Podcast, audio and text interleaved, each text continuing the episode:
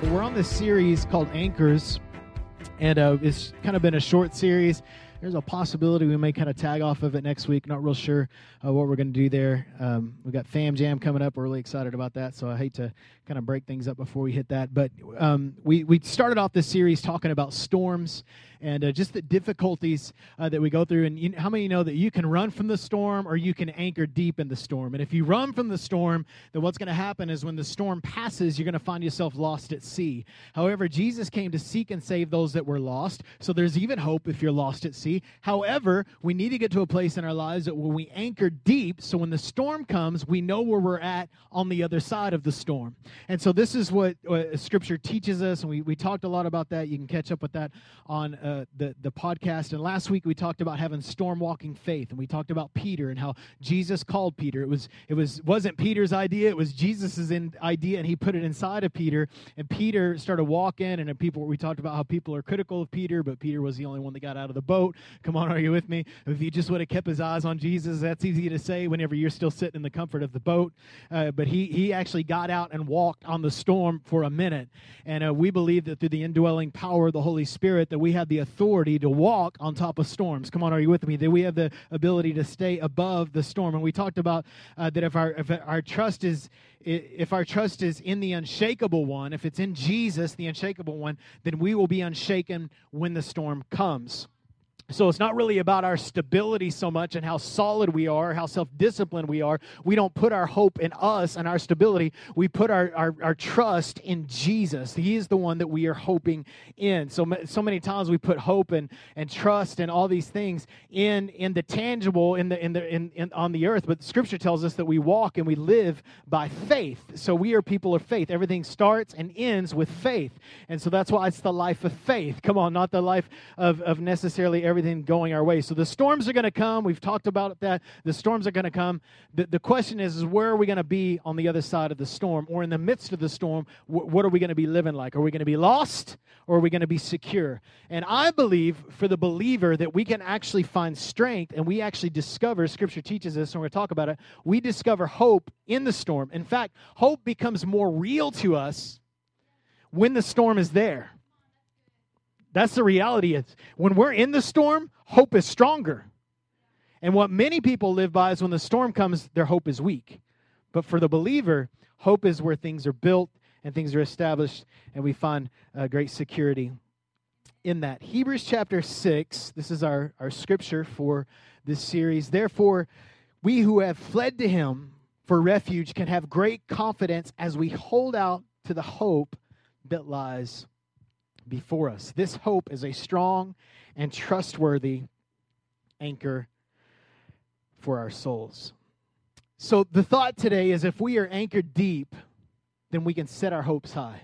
Everybody, look at your neighbor and say, Get your hopes up. Get your hopes up. Look at your other neighbor and say, Get your hopes up. Look at somebody across the room and say, Get your hopes up. You need to get your hopes up. The world is telling you, come on, your experience is telling you don't set your hopes too high, but Jesus is always telling us get your hopes up. Get your hopes up. You if you are anchored deep, if you are anchored deep, you can live with your hopes high. I, I uh, you know, I've lived life pretty hopeful, and you know, um, whenever I first came to the Lord, I, I, was that way. It's just it's kind of built in me. I just I just have hope, man. I, am not going to say I'm a great man of faith, but uh, but at the same time, I guess I am because I mean I just I just believe that, that God has greater things coming all the time. And I've never been a person that just kind of like you know well just I don't know how things are going to I just kind of feel hopeless. I, I've never really struggled with that. However, I have dealt with some battles in my life and learned to remain hopeful even when the battles are there. And uh, how many know that Jesus didn't come to help you cope. Come on, are you with me? That's why people people do dope. They do dope to cope, right? But we we don't have to do dope to cope. We don't have to cope at all. We have hope. And hope doesn't help you cope. Hope helps you excel in the midst of the storm. It helps you come above and rise above, not just deal with it. Just well, if I can just, you know, my mom used to have this little uh, thing in the uh, in our house. It was a little mouse and it had a little rope on it, and it said, when you get to the the end of the rope, tie a knot and hang on. My mom had these little things in our house, and I remember always seeing that, and you know, kind of, oh, okay, okay. When I get to the end of my rope, just uh, how many know that that is not this is not the life that God that you would just kind of hang on and, and hope maybe one day the storm and if the storm passes, then maybe you'll be okay. This is not hope. This is the world's version of hope. And when we talk about hope and we talk about faith, which are the the the ideas that we're exploring in this series, then then we're always we always talk about Abraham right? Abraham is, we know, the father of faith. He was a friend of God, and we've talked a little bit about him in this series, and we're going to talk about him a little bit today. And, and probably the most uh, recognized story from Abraham is whenever, not so much the promise that he got, when, he, when Abraham was 75 years old, he got this promise. God came to him and he said, Leave the land you're living in. It's funny, when God gave him the promise, he also gave him the mandate to receive the promise. Come on, are you with me? So he's like, leave the land you're in. I'm going to give you a new land. I'm going to increase your descendants. In fact, you won't even be able to uh, count your descendants. And so, you know, it'd be easy for people that are that are uh, Jewish to say, "Oh, we're we're the descendants of Abraham." How many know that Jesus ran into people in uh, in John chapter eight? He ran into people that were going, "We're the children of Abraham. We're Jews. We're the children of Abraham." And Jesus said, "You are descendants, but you are not the true children of Abraham." And then Paul later on comes along, and then Jesus talks about, and we talked about this in week one uh, about Zacchaeus, and he was probably exiled, and people said, You're not a true uh, son of Abraham. We are children of Abraham by faith. So now, because we've played, we are children not because we're Jews. This is why Paul says there's no Jew nor Gentile, no man or woman. We are children of Abraham by faith not in our ability to keep the law, but by faith. So we talked about the law streams down. The law was preparing uh, Israel for Jesus, and then Jesus comes, he fulfills the law, and he says, Anybody that comes to me is grafted into Abraham. So it's actually, we predate the law through Jesus, if you can follow that train, train of thought. So we actually predate Israel. No scripture doesn't say the children, we're the children of Israel which is the name of a person, Jacob. It doesn't say that we're the children of Jacob. It doesn't say that we're the children of Moses. It doesn't say that we're the children of the law. It says we are the children of Abraham by faith. And what is that saying? That we are the fulfillment of the promise of Abraham, that we would multiply. We talked a lot about that in week one. And so if you want to go back and catch that, it's really great because some of you are kind of like, whoa, what are you talking about? So God gives Abraham this promise. He's, he's, he's 75 years old. God gives him this promise. And when Abraham's 100 years old, uh, this God comes to him. He has a son. He actually has two sons. He has a, a son uh, named Ishmael through Hagar, but Hagar was not uh, his wife. Hagar was actually the slave of of of Sarah's, and so she was this slave woman, not not like a slave that you'd abuse, but she was like a servant in the house. And she said, "Well, hey, why don't you uh, sleep with with uh, Hagar, and then you can have a son?" And so he worked. He stepped outside of the confines that God had established, and he worked really hard, a work of the flesh, and produced his child. But how many know in the God, the eyes of God that this was not this was not what the child had promised him? This was the child that he got out of working. And so he worked real hard and he got this, this baby and it was produced out of Abraham's strength. Now, I believe the reason why God came to Abraham when he was 75 years old to say and, and promised him this son it, is because it, was it was impossible in the natural. His wife was old. They, you know, uh, theologians say that you know she was probably historians say that she was probably in her 60s you know probably went through menopause all these kind of things probably happened and god said i'm i'm, I'm promising you a son and they kind of laughed right and so Isaac was born as, as, a result. So, so Abraham's like, okay, I, try, I, tried this thing with Hagar. This, this really isn't working. And uh, so I know that this isn't really the child of promise. And God said, no, no, no. He's not the child of promise. He's, he, he's the child of your, of your flesh and your carnality. And many times we produce things out of our flesh, but it's just not God's will. Come on, are you with me? And so here, here we go. And so God comes to Abraham. So here's Isaac, his his son, his only son. Now, when it says only son, it, it doesn't mean that he didn't have other offspring because he did, but it was not in the context of God's will. So God doesn't see it. Check this out. Abraham, God called. Now he's a hundred years old right here. Okay, Abraham's a hundred years old. All right, old feeble man. Uh, so here we go. Abraham, God called. Notice God didn't call him Abram. That was his old name. Abram means father. Abraham means father of many. So, Abraham, father of many, God called. Yes, he replied, Here I am. He said, Take your son, your only son. Now, at this point, Ishmael and Hagar had been, Hagar had been sent off. And he says, Yes, Isaac, who you love so much, the child of promise. I want you to go to the land of Moriah, go and sacrifice him as a burnt offering on one of the mountains, which I will show you. I love this. The next morning. Now, how many you know, how, how many of you would be like, this would be like me? If God came to me and he said, hey, I want you to take Judah, your only son, and I want you to go sacrifice him. I don't think the next morning I would get up. Come on, are you with me? I mean, that would probably take some time. Lord, I need to go. I need you to be patient. I need some grace, God. I, I need you to just kind of be patient with me and let me get to the point where I'm ready to sacrifice what you're calling me to sacrifice. Man, I, I do I do that to things that are less important than my son. Are you with me? God, God calls us to give up something. We're like, oh, it's really hard. I don't, don't really want to give. God, if you just give me a few weeks, right? Lord, just let your sanctification be worked in me, right? Just, it's a process, God. And how many know that it was the next morning? How does this work? The next morning, Abraham got up early. He saddled his donkey and took two of his servants with him, along with his son Isaac. Then they chopped wood for a fire and a burnt offering and set out for the place God had told him about. On the third day of the journey, Abraham looked up and saw the place in the distance. So here he is. Here's the mountain. Here's where this thing's supposed to go down, the sacrifice. And Abraham looked up and saw the place in the distance, and he said, Stay here with the donkey to his servants. The boy and I will travel a little further. We will worship there, and then we will come right back. So Abraham placed the wood for the burnt offering on Isaac's shoulders. I mean, you know, he was old. Now, Isaac, we're told that uh, that we've learned from theologians. Some people say he was as old as 36, others say he's about 16. I'm kind of the, under the opinion that he was a little younger, probably 16 ish, not 36. So here he is, this young man, carries the fire. Uh, while he put, it, put the firewood on his shoulders, and while he himself carried the fire and the knife. As the two of them walked on together, Isaac turned to Abraham Dad or Father? Yes, my son, Abraham replied. Well, we have the fire and the wood. We have everything we need for the sacrifice except for the sacrifice. But where's the sheep for the burnt offering? So here's this young man. His dad's like, We're going to go sacrifice something. And they've got everything they need except for the thing that we're going to sacrifice. So he's like, Dad, I don't mean to be disrespectful, but uh, I mean, we got everything we need except for the sacrifice. Like, what, what, are you, what are you doing here? And this is what Abraham says God will provide a sheep for the burnt offering, my son.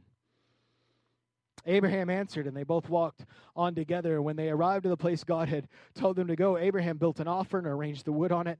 Then he tied his son Isaac. Now, what Scripture doesn't tell us is the struggle that was going on here. He wasn't some little baby that he was born out of the womb and he took him and he was just kind of, okay, you can tie me up. I mean, how many know that there was a struggle with this? And an old man having the authority and the power to overpower a young man. And so he ties his son up. I don't know what it looked like. I'm sure there was some wrestling. I'm sure there was some complaining. I'm sure no, this isn't going to happen today. I'm sure all these things were going on. I'm sure that Abraham was crying.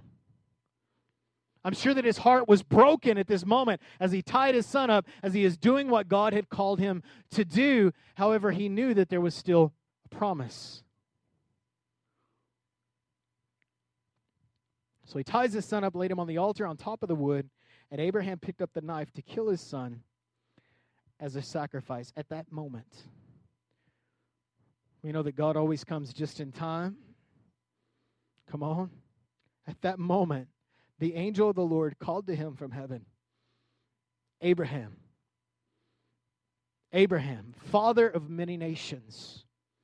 Yes, Abraham replied, Here I am. Don't lay a hand on the boy, the angel said. Do not hurt him in any way, for now I know that you are true that you truly fear God, and you have not withheld held from me even your only son. And Abraham looked up and saw a ram caught up by his horns in a thicket. So he took the ram and sacrificed it as a burnt offering in place of his son.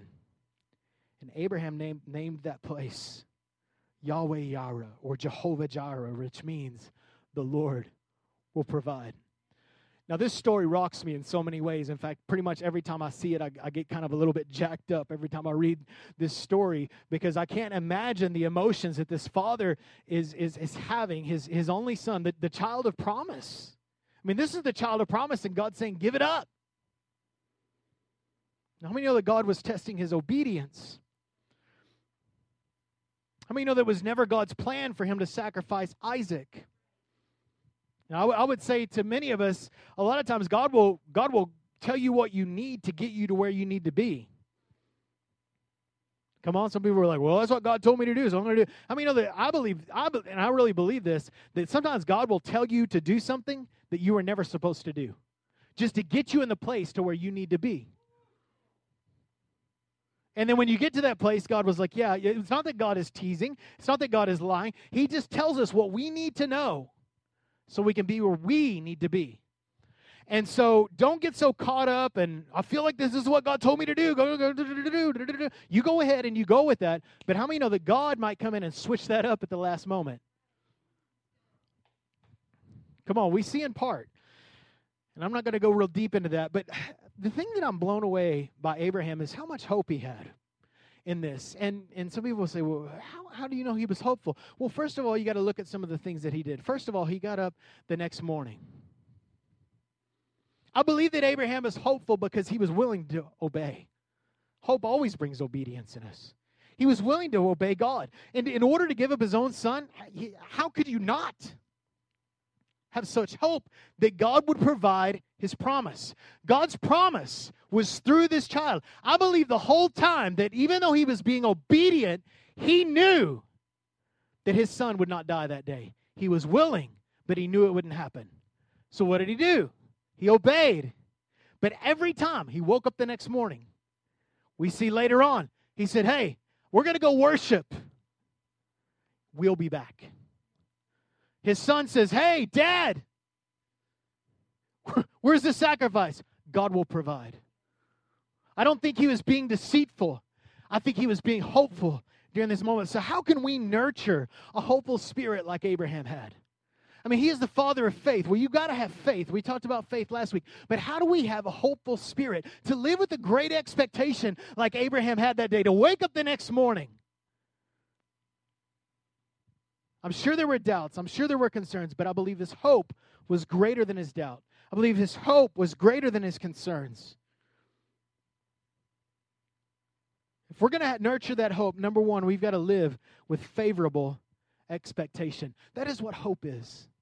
Hope is the favorable, ex- confident expectation. It's the joyful expectation of good. I love what the way Bill Johnson describes hope. He says, Hope is what my kids do in the morning on Christmas morning when they're standing in the hall and they're all excited because they know that there's some presents there. How many of you guys know what I'm talking about? Hope is is uh, when you were a child, if you can remember thinking about Christmas the next morning. Hope is not being able to sleep the night before.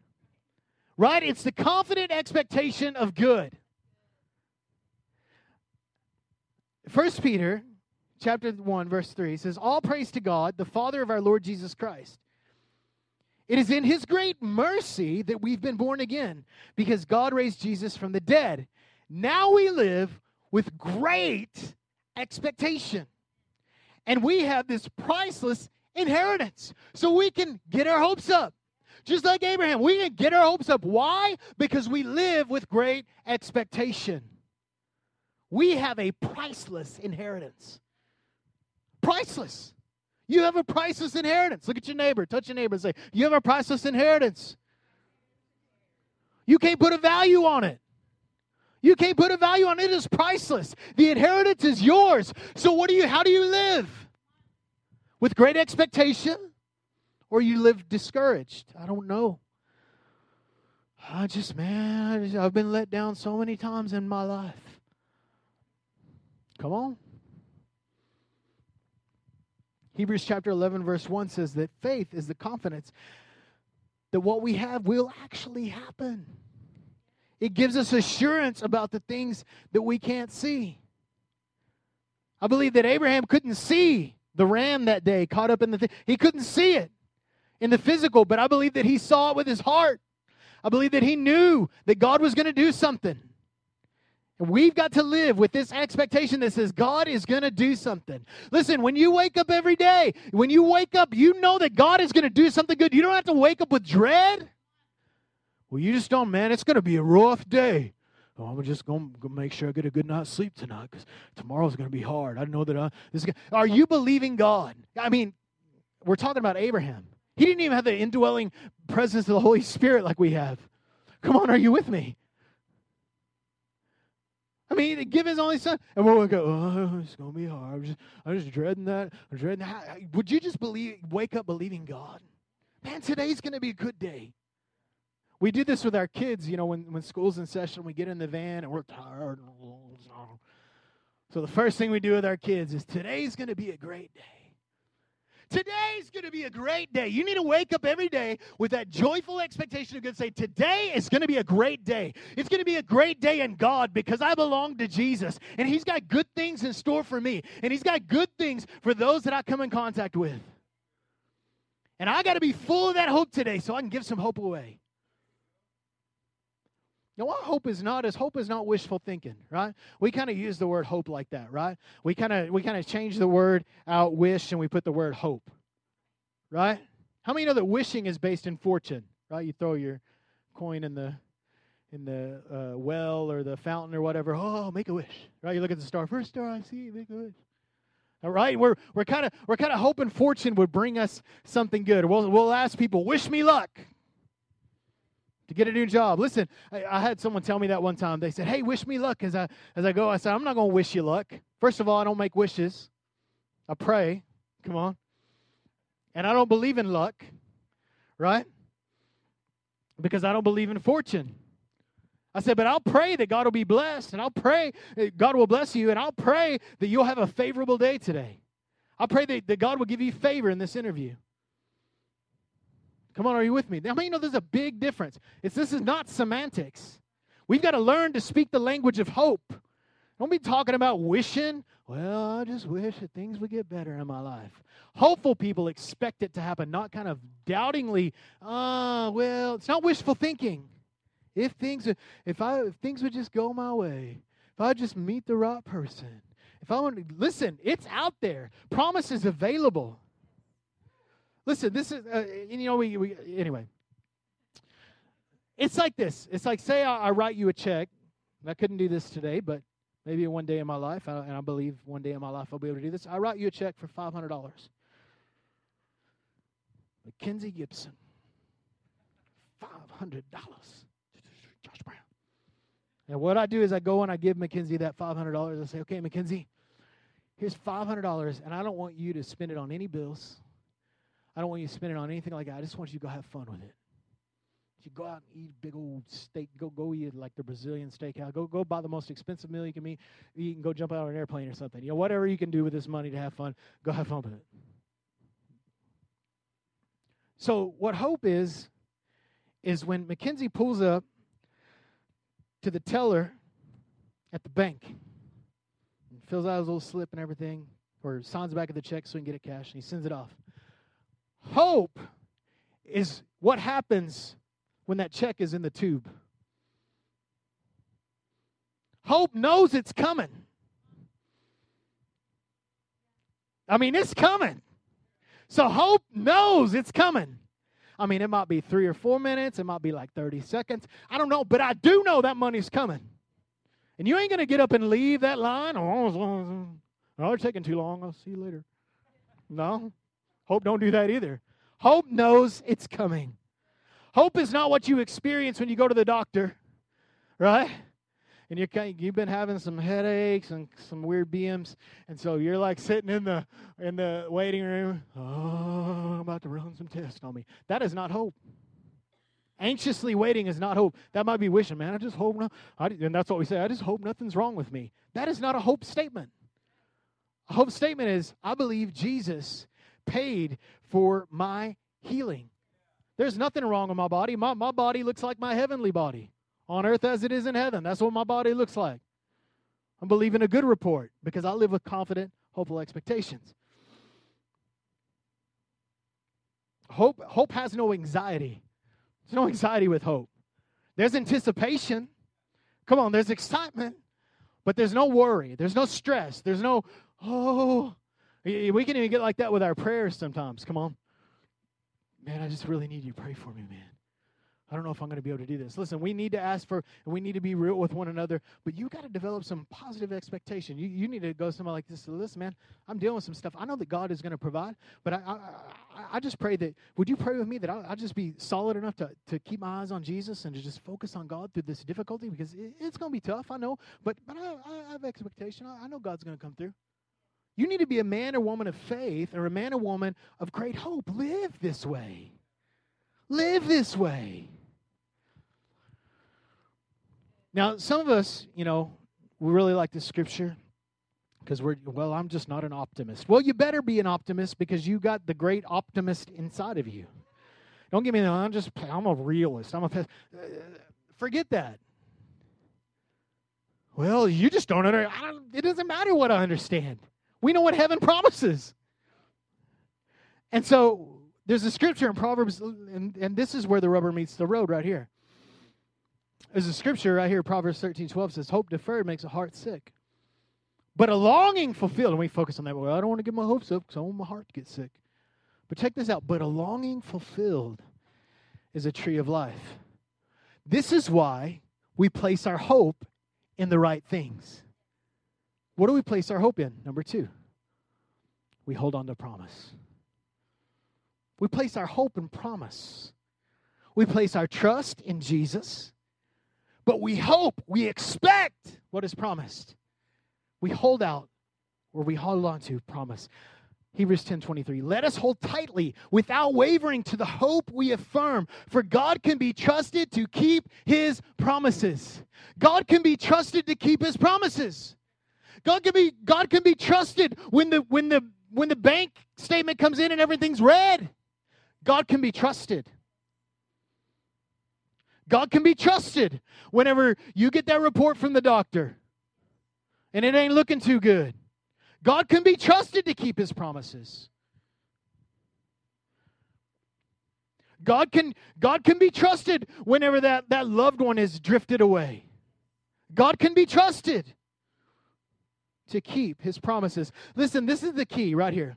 Hope, we don't place hope in the particulars but in his promises. For instance, God, I know you're a good provider. You're going to take care of your kids. I put your kingdom first. I seek you in my finances.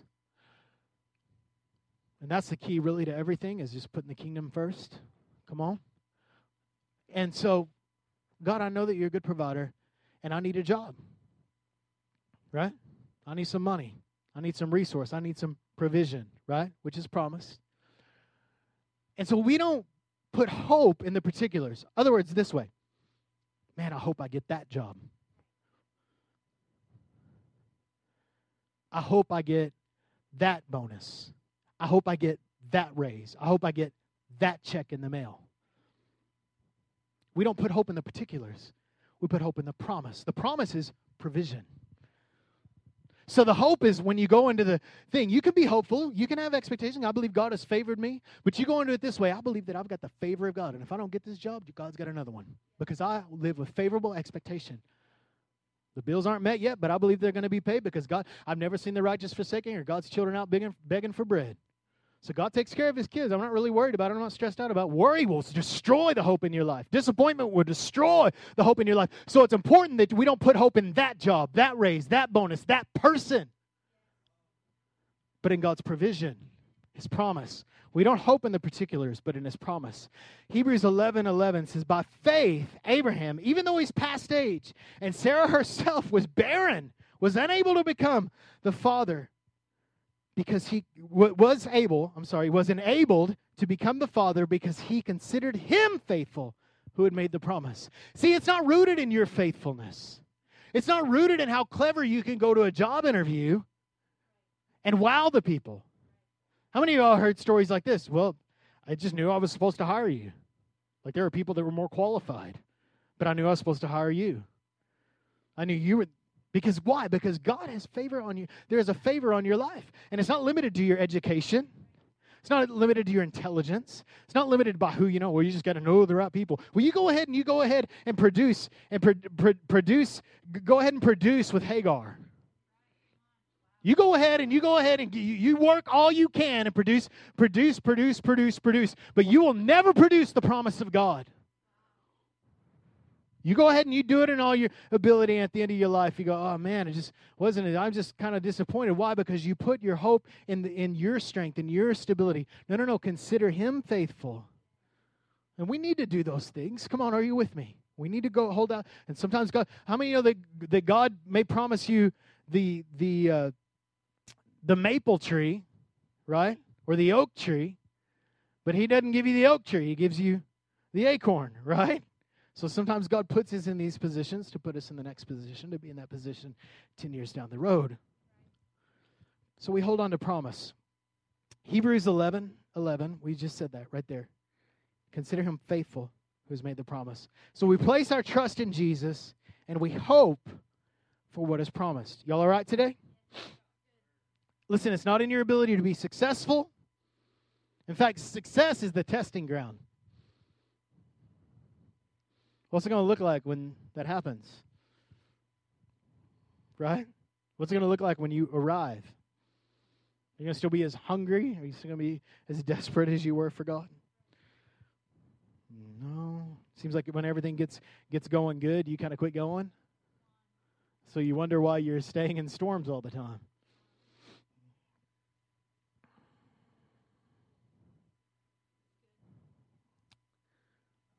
When you have this reasoning, listen, it keeps you anchored.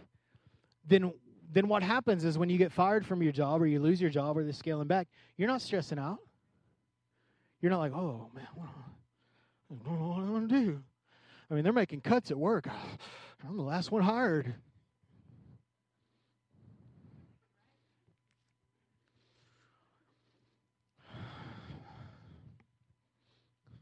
Right?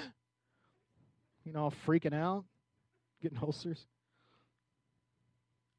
Listen, you don't have to be crushed by worry, but comforted by his promise.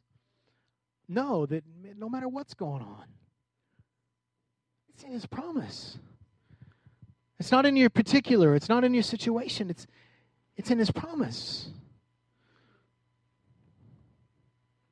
So number 1, live with favorable expectation. Number 2, hold on to promise. This is what Abraham was doing that whole time. He considered God who was faithful. Yeah, God told me. God told me to sacrifice this, sacrifice this, but God will provide. Number three, stay classy during difficulty. Hmm. Stay classy during difficulty. Check this out Romans 5. I mean, you know the, the storms were, were meant to help define you, not destroy you? Check this out. Romans 5. Therefore, since we've been justified through faith, we have peace with God through our Lord Jesus Christ, through whom we have gained access by faith into this grace by which we now stand. And we rejoice in the hope of God, of the glory of God. Not only so, but we also rejoice in our sufferings. And we talked about this a few weeks ago. When I when we see scriptures like this, we're like, "What? Rejoice in our suffering? What? James, consider all what? Sucker. You're not going through what I'm going through, right? I guarantee you that Paul was dealing had a lot harder life than you do. He says we rejoice in our sufferings because we know that our suffering produces perseverance. Our perseverance produces character, and character hope. And hope does not disappoint us because God has poured out his love in our hearts by the Holy Spirit, whom he has given us. So rather than the storm, the sharknado, right? but there were sharks. Rather than the storm leaving us hopeless, it actually leaves us with a more developed hope. And we're just like, it's, it's good in the hood the Sharknado came and it was scary, but I just feel so hopeful today. Listen, no matter what difficulty you're going through, the battles you face or the tears you shed, let me tell you, let me remind you today that He never left you. Isn't that the promise of Jesus that I will never leave you? I will never forsake you. You know the, the most difficult time in your life? He never left. He never left. He was right there. He was carrying you, right? He was holding you up. He had your back because He never leaves. He never forsakes us. He never leaves us on our own. Oh, you're just going to have to develop enough faith, Josh, to deal with this one. I'll just kind of be back here clapping when you do good and pointing at you when you do bad. No, no, no. He's right there with you. Just like Peter that day, he's right there on the water with you. He's saying, hey, if you just focus on me, we'll get through it. And people will remember this moment in you. God's promise, listen, God's promise is always the greater reality. When we when we pray Matthew 6:10, which we were singing today, let heaven come. That's what we're asking. We're asking for when Jesus said, listen, you say this, well, how do I know if it's the will of God or not? Here we go, Matthew 6:10. Your kingdom come, your will be done on earth as it is in heaven. So what does it look like in heaven? Is there lack in heaven? Is there lack of provision in heaven? Is there discouragement, worry, loneliness, frustration? Are those things in heaven? No. So we let the king come and rule in our life, and this is what our prayer is. So that's how we know what promise is. How many know that it doesn't end here? It doesn't end here. And, and, and you, it doesn't end in the battle that you're facing. You're called through it. You're not called to it because you're favored. God's not calling you to the storm, He's calling you through the storm. It's a requirement for the other side, but He's calling you through it. He's calling you to go through it. He's not calling you, oh, it's just, you don't feel hopeless. There's still another side you're going to. Jesus said, let's go to the other side. He didn't say, well, y'all try to make it on the, to the other side. No, he said, we're going to go over there. He didn't tell him about the storm. He just said, you're going. Listen, you're going there. There's going to be a storm. There's always, for the next, you know, new levels, new devils. It's just the way it works. It, it, it will require you to go through something to get there. But you have hope because you're on your way. You're going through it. You're favored. Look at your neighbor and say, You're favored. Look at your other neighbor say, You're favored. All right. Number four be an ambassador of hope. Now, I was we were having this discussion. Uh, I think yesterday. I was telling us, I was like, "Is it is it okay to say like you got to champion hope?" And that's really what I wanted to say, but I was afraid that most of y'all wouldn't understand that. But champion means that we own something and then we're an ambassador of it. So it's not just hope isn't just something you have, hope is something you distribute. You're not a dope dealer, you're a hope dealer. You're a hope dealer. How many know that you're not just a user, you're a distributor? Come on, are you with me? So you're a hope dealer. When you go into Walmart, which is a hopeless place, you're a hope dealer. That woman working there ain't got no hope. You know that. Right? She's 87 years old and still working. She ain't got no hope, but you do. Are you going to give her some, or are you just going to complain because the line's been too long? Because she'd probably like to complain about that too. But you're not going to you're not going to devalue the situation. You're going to bring value to it. Why? Because you have hope. You're a hope dealer. I thought about getting this shirt made that says hope inside. Hope inside. So when people see that, I say, What's that? So it's what's inside of me. I got hope inside. I always got hope. How many other people can sense hope in you? They can also sense hopelessness. So we're, we're, we're, we're so, sometimes we're so like caught up in just trying to know, have enough hope for today that we don't have anything to give away. Well, the reason you don't have anything to give away is because you're not living that way. Because I guarantee you that God will always provide more than enough. But are you just kind of living by beans or are you living by blessing? You need to start acting like the champion you are. Listen, if you never received another blessing in your life, you're a champion. I mean, you belong to God. If you never receive anything else, if you end up on skid row, you still got it better off than anybody else that doesn't have Jesus. It's all good. Listen, if we see hope as something we bear, we must also see it as our responsibility to steward it. If you find it is your responsibility to steward hope, you will never be without it. You will never be without it. 1 Thessalonians 1 3 says, We continue, and this, I love this because it shows what hope does. We continue to remember before our God and Father your work produced by faith, your labor prompted by love, and your endurance inspired by hope in the Lord Jesus. Listen, you know, hope inspires endurance, doesn't it? I went out mountain biking uh, this week and man, it was not feeling very hopeful. Right? And then I saw the finish line. Right? I knew it was coming. A little bit of hope. Right? A little bit of hope. Listen, we've heard it said, and we we kind of live by this motto: well, you're going to walk, talk the talk. You're going to walk the walk. Listen, I don't know if you're gonna walk the walk, you gotta talk. I mean, you gotta. If you're gonna talk the talk, you gotta walk the walk. How many of you ever heard that? I said that. I have. So what we do is we're like, well, if I'm not perfect, I can't give anybody anything.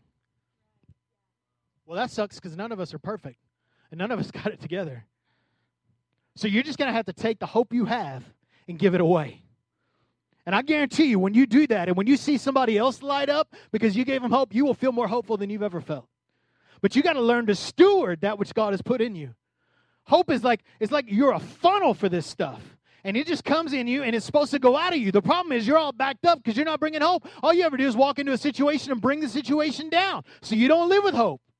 It's just this vicious cycle. Oh, she just don't know. I just got all this to complain about. I just got more complain, complain, complain, complain.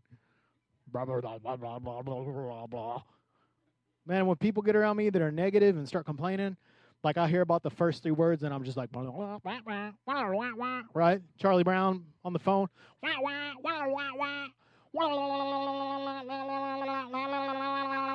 And I'm just like, hey. I try to bring hope to the situation, right? Because I know that God's put him in my life. Listen, part of walking the walk is talking the talk. In fact, you can't walk the walk unless you talk the talk. And there was a talk of hope. Hey, hey guys, let's get up. We're going to go to the mountain today. That's what Abraham was doing. We will come back. We're going to go worship God. We're going to go worship Him, and then we'll come back. We will come back. Not I'm going to come back. Oh, Dad, well, where's the sacrifice? God will provide. Are we distributing hope? Are we hope dealers? Or are we just hoping some person will give us hope? People don't give you hope. Only Jesus can give you hope, and He's already given you all the hope you need. It's called promise. I believe you, Jesus, that it's going to get better. I believe you that it's good. Come on, we start being all negative. What happens? We feel drained of hope. You know, complain, I, I, I, worry doesn't really works. That's what about Pastor Pastor Richie and, and Amarillo he said. He said, worry really does work because 90% of the things you worry about never happen. right? How many you know that worrying is stupid and it's a waste of time? And it's a deflator. Come on. Whereas you can go into a situation and speak life and bring positivity, positivity and bring encouragement, and bring life. So you've got to learn to start speaking like you're not a victim, like you're a champion. You got to start talking like that. Don't talk about how bad the situation is. Talk about how good the promise is. Don't talk about how difficult so and so's being. Talk about how good God is. Talk about, don't tell me about your problems. Tell me what you're going to do to bring life to it. You have hope inside of you. Colossians 1:27, Christ in you, the hope of glory. Christ in you, the hope of glory. You have hope because Jesus is in you. Jesus is hope. Jesus is hope. And if you have Jesus, you have hope. And you have hope to bring, and you have hope to sing about. And you have hope to declare to other people. You can walk into Walmart, the most worthless feeling place in the world, right? I just I hate going to Walmart because it just feels like because there's just like this spirit almost. It's probably not. It's probably just my personality. I don't like it. But, and you walk in and you see that lady working there. you're just like on your phone. God's got you there to distribute some hope. Not just so they'll cope, but so they'll succeed. Because hope don't float at source. Come on. You got it, Christ hope of glory. What kind of hope are you bringing to the world around you? Listen, I have found in my life that, that when I'm a hope dealer, because I really do see myself this way, when I'm discouraged, if I can just encourage somebody, I feel better. Like when I'm discouraged, I can tell somebody who's discouraged, I can try to I can try to bring courage to someone who's discouraged, and all of a sudden I feel encouraged. And I'm discouraged. I'm not supposed to feel that way. I don't have any encouragement to give. But I'm speaking it, and I'm speaking the promise of God. I'm speaking the joy of the Lord. I'm speaking the peace of God over their life. And when I start breathing life into them, I'm noticing that God just starts to fill me up and releasing that on the earth. We're not just consumers, we're dealers. I believe when Abraham said this to Isaac, I'm not sure that he had 100% confidence. I'm, I'm not sure that he did. I think that he's probably a lot like us. He might have had like 51% confidence. But I believe that when he spoke those things, the hope arise. I believe that he wasn't just telling his son Isaac, hey, everything's going to be okay, son. He wasn't just telling him that for his son, he was saying it for himself. Because Isaac didn't hear the word of the Lord. Isaac didn't know what was going on. Listen, as you start declaring hope to the atmosphere, God will fill you with hope. So start declaring the promises of God over your life. When we get up and we say these financial declarations, you know, a lot of new people, and I know there's several new people here today. We always have to explain that to them. You know, we're like, oh, you I want like Bentleys. No, no, no, no. We just believe that God's good and He wants to provide, and we believe hope speaks. And we believe God's a good provider. Listen, when you're sick, it doesn't mean you just walk around going, I'm not sick, I'm not sick, I'm not sick. No, no, no, no. It's okay to, to talk about where you're at, but it's more important. Listen, I'm not minimizing your pain. I'm emphasizing the promise. When you're sick in your body, you can say, I don't feel very good. Hey, baby, come in here and pray for me. Hey, son, daughter, come pray for your daddy. Right? This is what we need to be doing. This is how hope responds. Because hope doesn't react, it responds. When you feel in bondage, you got freedom. When you feel lonely, you're not alone. Stand up with me this morning. Let's just, whatever you're going through, this inheritance. Can We put that back, right back up on the screen. First Peter chapter 1. All praise to God, the Father of our Lord Jesus Christ. It is by his great mercy that we've been born again. This would be a good scripture for you to memorize this week. Because God raised Jesus from the dead. Now we live with great expectation